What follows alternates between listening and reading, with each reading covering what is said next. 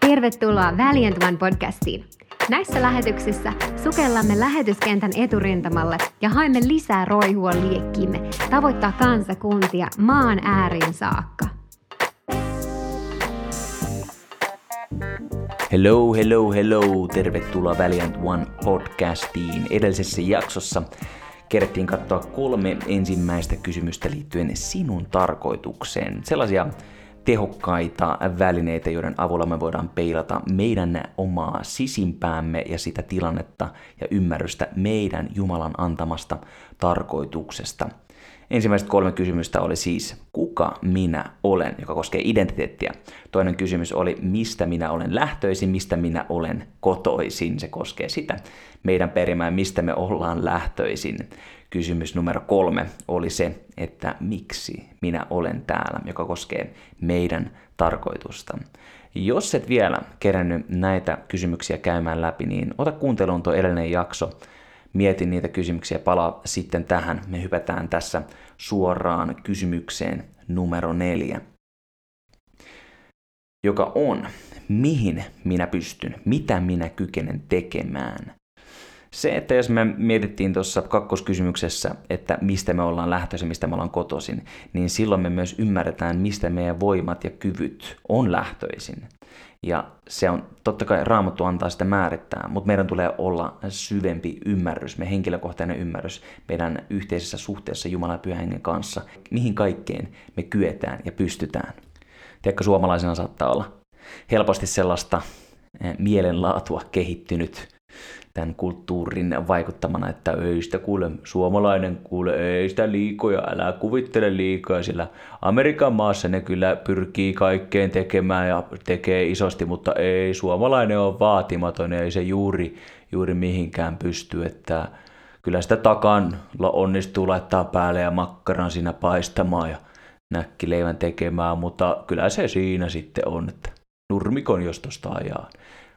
Ja se on semmoinen vääränlainen mielenlaatu, se on semmoinen niin kuin piintynyt mielenlaatu, että on vaan nämä tietyt asiat, mitkä mulle on annettu, mulla on jaettu tietty käsi, korttikäsi ja mun täytyy sillä pelata tämä elämä ja huonot kortit nyt on tullut, niin mihinkä sitä tässä pystyy.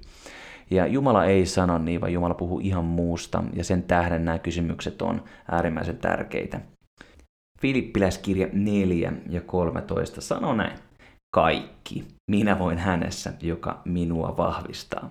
Toinen paikka puhuu myös siitä, että ihmisille se on mahdotonta, mutta Jumalalle kaikki on mahdollista.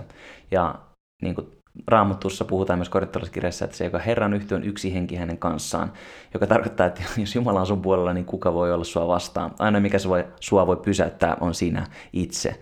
Jos sä oot itse Jumalan puolella, niin silloin kaikki on myös mahdollista. Uskotko sä sen? Jos uskot, sano amen. Puhutaan myös siitä, että ihminen käyttää 10 prosenttia omasta aivokapasiteetistaan. Tietysti niin kuin, on sen varmasti osikseen kyllä totta, mutta ei nyt kukaan kerralla käytä 100 prosenttia aivokapasiteetista, vaikka saisit kuin nero. Tietysti kun keskitytään johonkin asiaan tai tehdään jotain asiaa, niin silloin tietty osa aivoista on käytössä ja muut osat on, on vähän niin kuin dormantteja, ei ole, ei ole aktiivisessa käytössä. Äh, jos ne kaikki olisi samaan aikaan käytössä, niin luulen, että meillä olisi kyllä aikamoiset räjähdyspirsket, kun päät posahtelisi siellä ja täällä. Mutta tota, kuitenkin äh, monesti käy niin, että me käytetään meidän tuttua äh, aivon osaa enemmän kuin mitään muita että me keskitytään siihen, että 10 prosenttia aivosta, mitä me käytetään johonkin tietyn tekemiseen, suunnittelun tai työn tekemiseen, talojen rakentamiseen tai mihin tahansa, me käytetään sitä aivokapasiteettia, koska se on tuttua, niin me kehitytään siinä hyväksi, mutta me jätetään se koko muu alue meidän aivoista käyttämättä. Ja sitten me rakennetaan muureja siihen, että no tässä mä oon hyvä, mutta en mä tohon kyllä pysty. En ole ikinä tehnyt tota, niin en mä sitä varmasti osaa. Ja esimerkiksi mun isä on hyvä oppia oppimaan ja tekee paljon erilaisia asioita ja mä rakastan häntä, mä oon ylpeä hänestä. Mutta hän myös tietotekniikan kanssa puhuu monesti siitä, että joo, ei, ei tule mitään, ei, ei, ei, en löytänyt enter-nappula, en tiedä mikä on enter. ja, ja alkaa puhumaan tietotekniikan suhteen siitä, että ei, ei, tota noin niin, ei onnistu, ei millään onnistu. Tota, sitten mä yleensä näytän hänelle, että miten se homma toimii ja se on hyvin helppo ja yksinkertainen ja sitten hän toteekin, että joo, se oli noin helppo. Mutta siinä huomaa sen, että saattanut muodostua aivoihin semmoisia omia muurin tekeleitä, että on itse rakentanut semmoisia muuria, että ei kyllä, en ikinä en opi tuollaista, enkä ei varmasti onnistu. Ja ne on valheellisia muureja ja ne tuleekin murtaa. Me kaikki voidaan oppia jatkuvasti uutta. Ja se sanonta, että vanha koira ei uusia temppuja opi, niin se on vale. Voi olla, että jollain kestää vähän enemmän aikaa kuin toisilla, jos ikä on kertynyt, niin voi olla, että se kestää vähän kauemmin. Mutta se on ihan ok. Pääasia on se, että me ollaan halukkaita menemään myös mukavuusvyöhykkeen ulkopuolelle. Teikö pyhä henki on meidän lohduttaja ja hän on nimenomaan lohduttaja niillä epämukavuusalueilla. Ei niillä meidän mukavuusvyöhykkeillä, kun pötkötetään sohvalla. HK sininen lenkki käpälässä ja, ja, ja tehdään niitä tuttuja juttuja.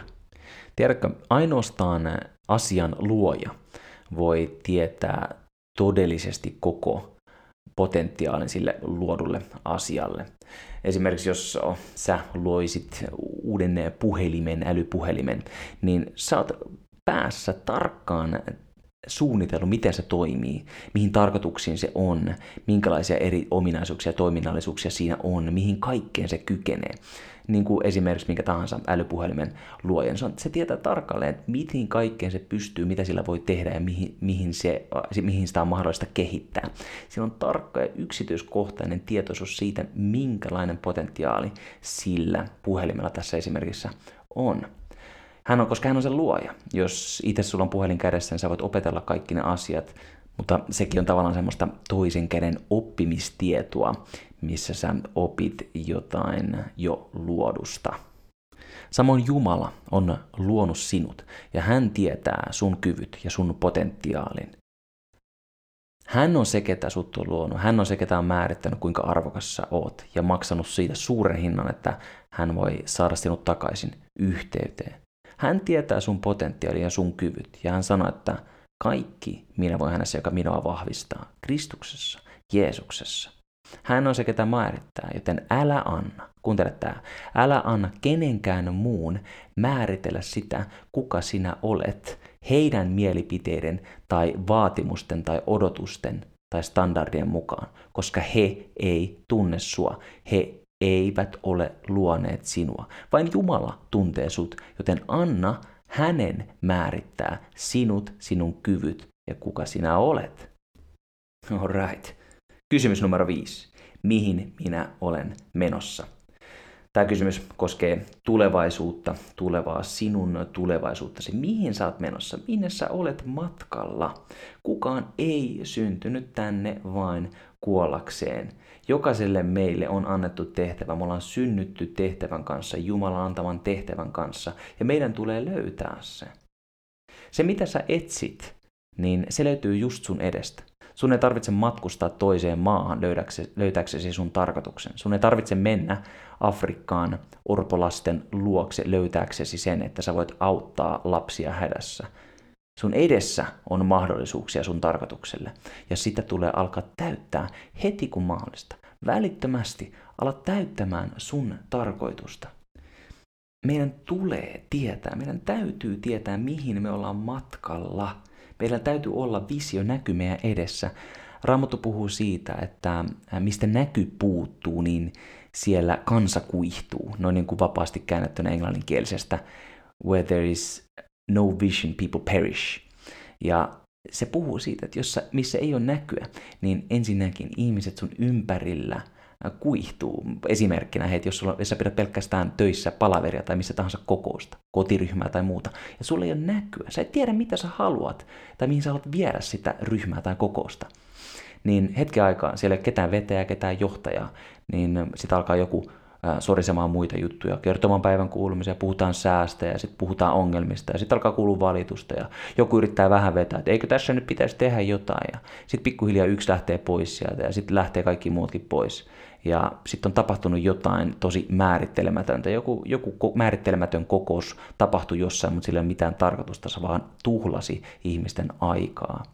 Samalla tavalla sun elämässä sulla tulee olla näky ja visio sille, sun tulevaisuudelle, sun tarkoitukselle. Kun sulla se on kunnossa ja asetettuna, niin sä et ainoastaan koe täyteyttä sun omassa elämässä, vaan sä tuot sitä täyteyden tunnetta ihmisille sun ympärillä.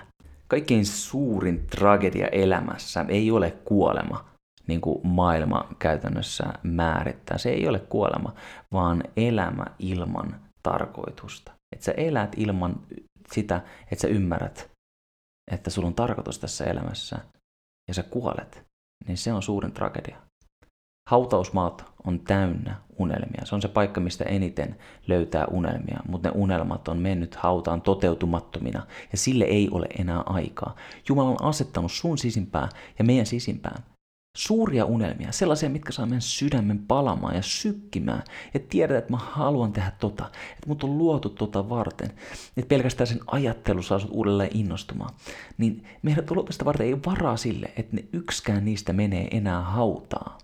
On aika sille, että karsitaan ne pois. Annetaan Jumalan karsia tehdä työ meissä, että turhat karsastukset ja pinnotteet lähtee pois niistä unelmista, jotka on ehkä haudattu meidän sisimpäämme pettymysten takia. Sen takia, että joku läheinen petti meitä, joku läheinen teki meille pahaa tai joku, kenen me luotettiin, toimi väärin. Ja sitten me ollaan sen tilanteen annettu määrittää meidän identiteettiä ja meidän tarkoitusta ja sitä myöten haudattu myös unelmia. Enää ei ole sille varaa. Sen takia nämä kysymykset on niin tärkeitä, että sä voit niillä ikään kuin syvä luotaa sun sisimpää ja katsoa, oletko sä tehnyt, oletko sä tehnyt, vää, antanut väärien standardien ja odotusten määrittää sitä, kuka sä oot ja mikä on sun tarkoitus. Apostolien teot 1 ja 8 sanoo näin. Vaan kun pyhä henki tulee teihin, niin te saatte voiman – ja te tulette olemaan minun todistajani sekä Jerusalemissa että koko Juudessa ja Samariassa ja aina maan ääriin saakka. Kun pyhä henki tulee meihin, me saadaan voima olla hänen todistaja. Todistaja niin saarnatessa hänessä, hänestä ja puhuessa hänestä, mutta kuin myös voima olla todistajia niin, että meidän elämä todistaa hänen hyvyydestään, hänen rakkaudestaan, hänen luonteestaan, siitä, että hänellä on tulevaisuuden ja toivon ajatukset meitä kohtaan – ja kun me ollaan suhteessa hänen kanssaan, niin se valo loistaa myös ihmisille meidän ympärillä. Eikö niin? Vielä lyhyt kertaus. Numero yksi. Kuka minä olen? Se koskee identiteettiä. Numero kaksi. Mistä minä olen lähtöisin, mistä kotoisin? Se koskee sitä meidän perimää, mistä me ollaan kotoisin. Numero kolme. Miksi minä olen täällä? Koskee sinun tarkoitusta. Numero neljä.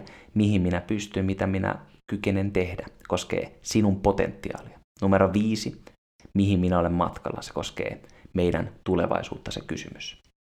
Tiedätkö, silloin kun, silloin kun sä täytät sitä sun kutsua, sitä mihin sä oot syntynytkin, sitä tarkoitusta, niin se vetää puolensa myös huolenpidon, niin taloudellisen huolenpidon kuin kaikki äh, ihmiset ja resurssit ja äh, kaikki se, mitä sä tarvitset sen täyttämiseen. Tarkoitus vetää puoleensa huolenpitoa. Jumala vapauttaa kaikki tarvittavat resurssit, voimavarat, talousvarat, mitä sä ikinä tarvitset toteuttaaksesi Jumalan tarkoituksen ja hänen kutsun.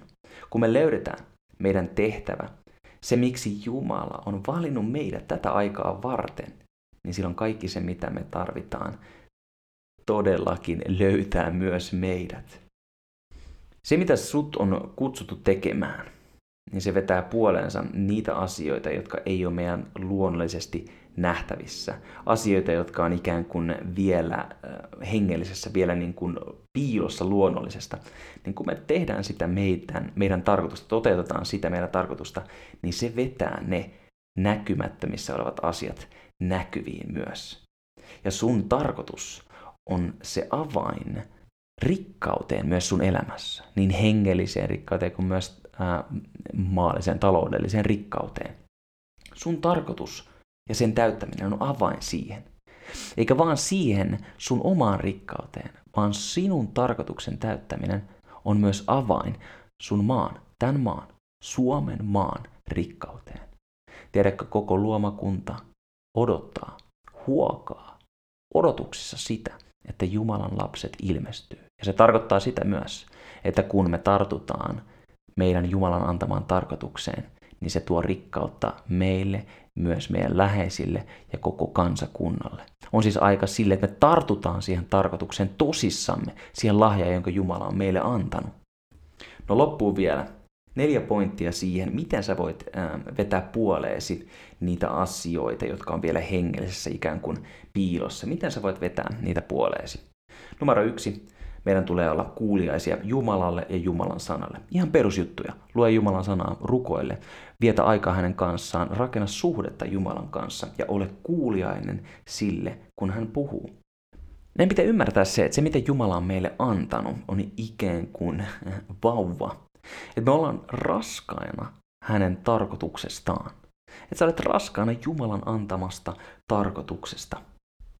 Ja samaan aikaan, koska asiat kun me tehdään, toteutetaan hänen tarkoitustaan, niin ne on aina uusia. Ne on jotain sellaisia, mitä me ei olla tehty ennen.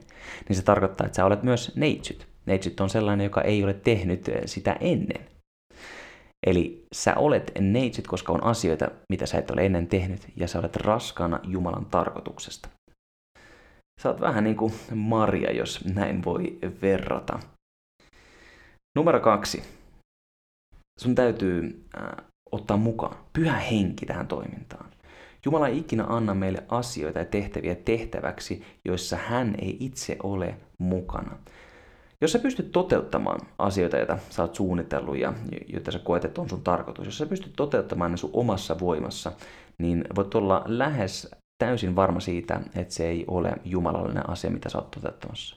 Tiedätkö, Jumala antaa meille asioita tehtäväksi, jotka tuntuu liian hyviltä ollakseen totta tai liian suurilta ollakseen totta, mutta me ei eletä TV-shopissa.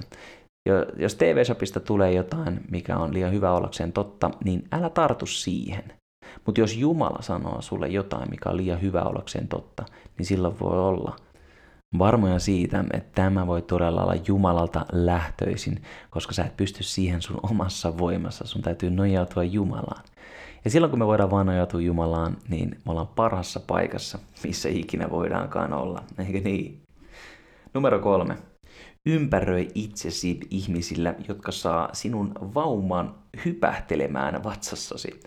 Ikään kuin tarkoitan sitä, että kun Maria tuli Elisabetin luokse, niin Johannes Kastaja pompahti, hypähti Elisabetin vatsassa.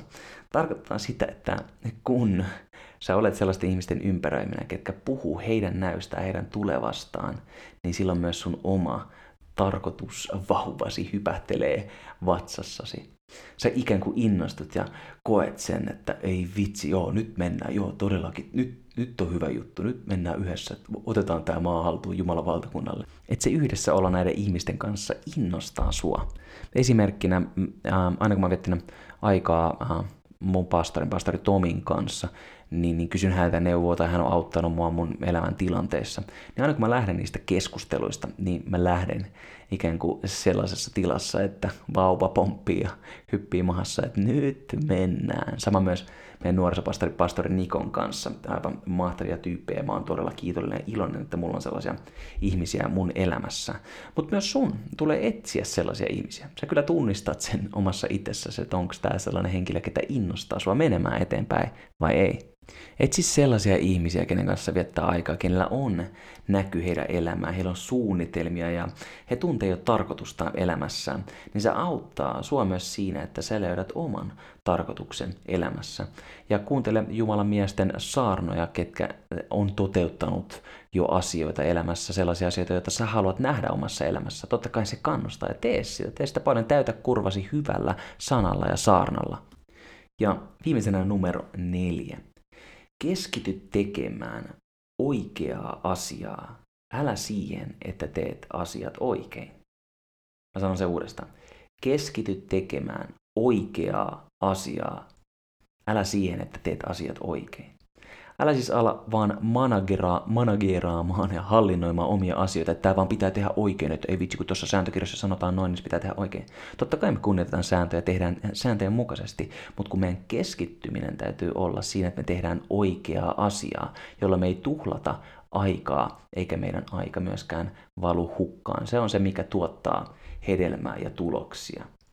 Sä oot kuitenkin se, ketä olet vastuullinen Jumalan edessä viimeisenä päivänä tekemään tilin hänelle siitä ajasta ja lahjoista ja talenteista ja tarkoituksesta, jonka hän on sulle antanut.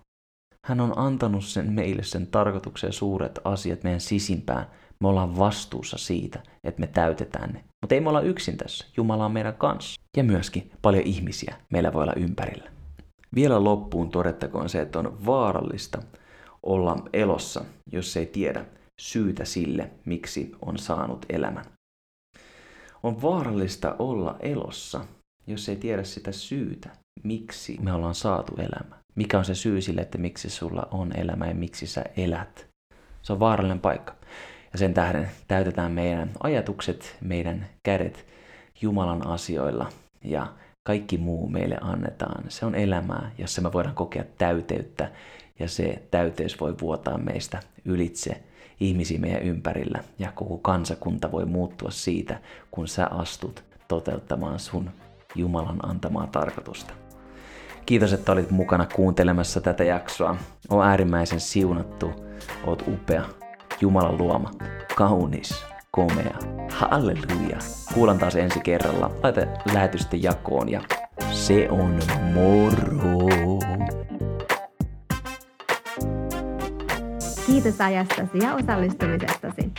Laita lähetys seurantaan, niin pääset kätevästi kuulemaan tulevia jaksoja. Lisätietoja löydät verkkosivuilta valiant.one eli valiant.one. Sivujen kautta pääset myös mukaan tavoittamaan kadotettuja maan äärissä. Ole siunattu ääriä myöten jäsen yli.